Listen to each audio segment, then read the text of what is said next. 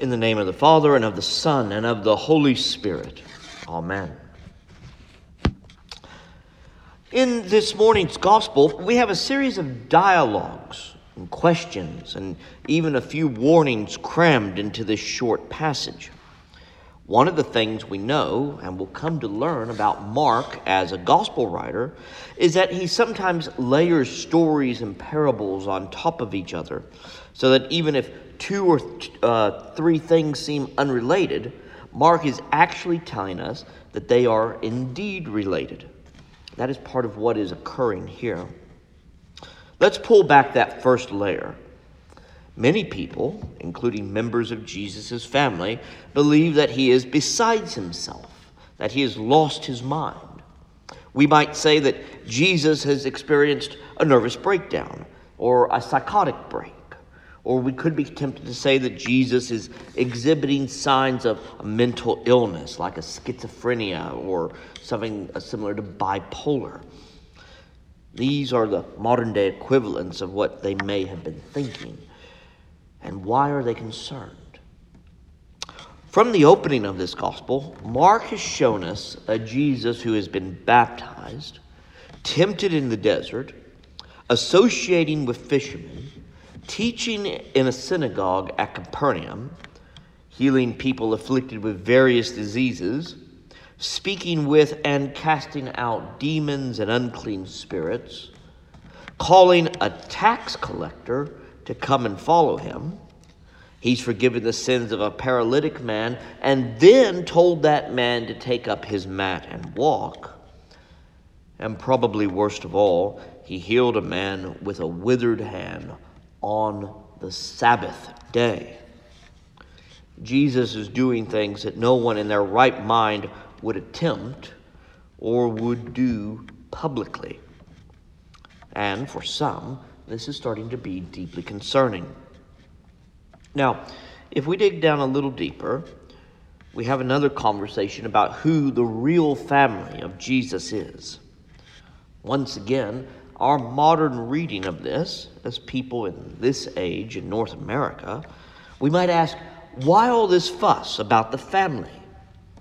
Currently, many of us have family that are scattered all over the nation, and some of us might even have family who we are considered close family, that are living in other countries. It is nothing unusual for someone from Texas to talk about their brother in Boston and their aunt in Atlanta and perhaps a sister in Seattle.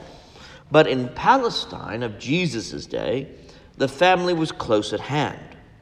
Children and parents, and possibly even grandparents, all lived together, either in the same house or at least in the same neighborhood. Sons usually took up their father's trade and craft, and it was rare for someone to leave this unit. For Jews especially, the family was and still a very sacred institution, with overtones of the family as a symbol of the nation of Israel. So, Jesus proclaiming that his family is not necessarily blood relations, but those who do the will of God, is somewhat scandalous. Jesus is saying something that, on one hand, may sound like a rejection of this sacred family, and on the other hand, a rejection of, the, of a fundamental tenet of Judaism. Let's return to the middle of our passage. There we have some accusations coming from the scribes who have traveled from Jerusalem. These, of course, are the experts who have come to observe and watch what is going on. And they make several declarations about how Jesus is casting out evil by using evil, or that it is Jesus who is actually possessed. Jesus questions their logic, using some analogies of kingdoms being divided and households. And there it is again, that family unit of households being divided into two houses, or even a house being broken into with a strong man bound and the house being robbed. And then he makes a proclamation about blaspheming the Holy Spirit has an unpardonable sin. Those are the three major elements of this passage. But what does it all mean? Let's work backwards for a bit. The blaspheming of the Holy Spirit is one of those misunderstood passages, and it sounds rather vague as to what it is. Simply put, it is that declaring, not, not questioning, but declaring that something which is the work of the Holy Spirit is something evil or perverse. It is not opening our eyes to see where God is working around us and then subsequently declaring that work as evil. And the reason it is the unforgivable sin is because once you have closed your mind to the reality that the Holy Spirit is working in all sorts of ways, it is very hard to come back to an understanding of how the Spirit works in the life of the church and in our lives and in the lives of those around us. It's that constant declaring that this person is not forgiven, or that healing didn't take place, or that the work of the church is a sham. But what Jesus is doing is the work of God.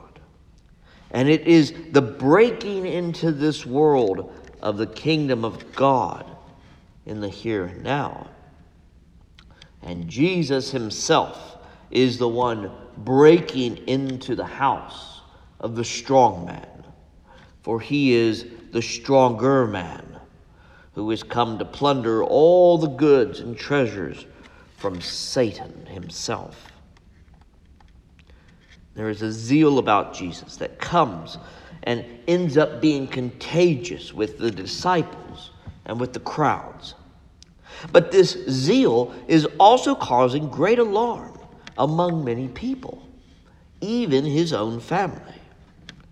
And that is why we have this whole dialogue about who Jesus' family is. Jesus isn't rejecting his earthly family, but he is opening himself to all people to share in the inheritance of God and of his salvation. Those who do his will, those like you and me and many others, are the brothers and the sisters and the mothers of Jesus.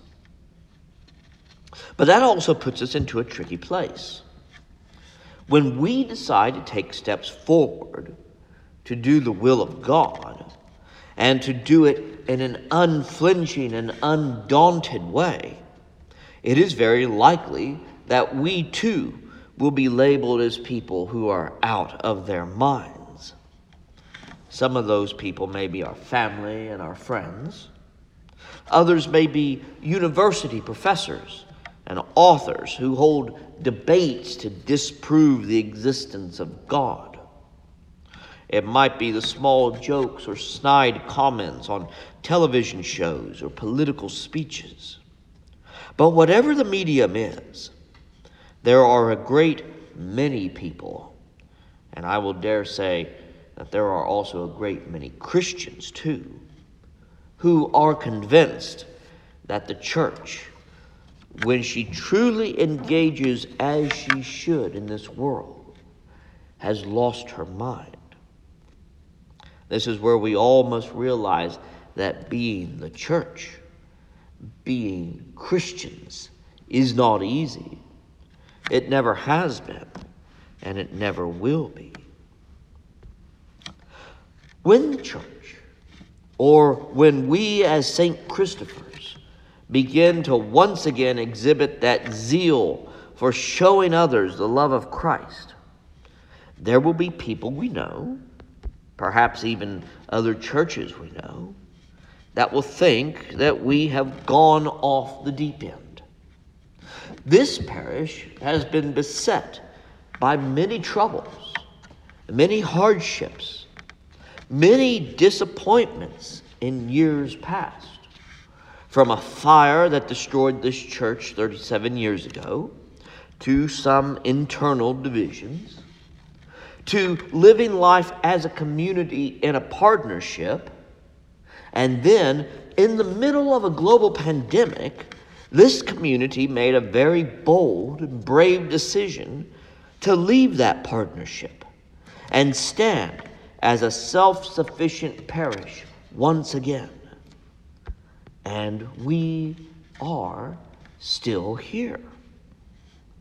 But we have been wounded ourselves. But we are healing. And we are still here. But my friends, it is time for us to recover that zeal that we once had. And it was not all that long ago that you had it and you knew it.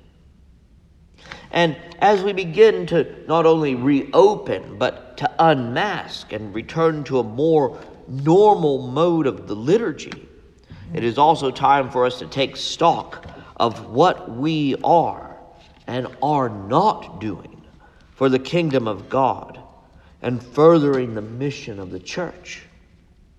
And yes, some may laugh or treat us with scorn.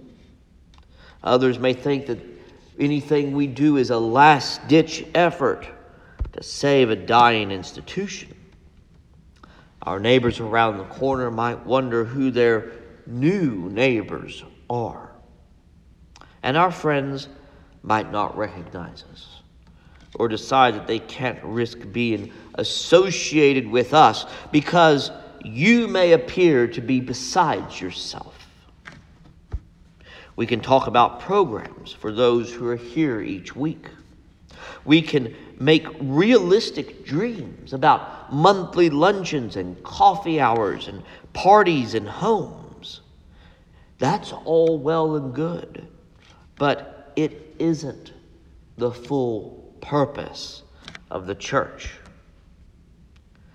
We need to come to grips that it is the people who are not here, not in this room, not engaging in fellowship with us or any other church in this area, that we are to minister to, to embrace lovingly, and to invite along.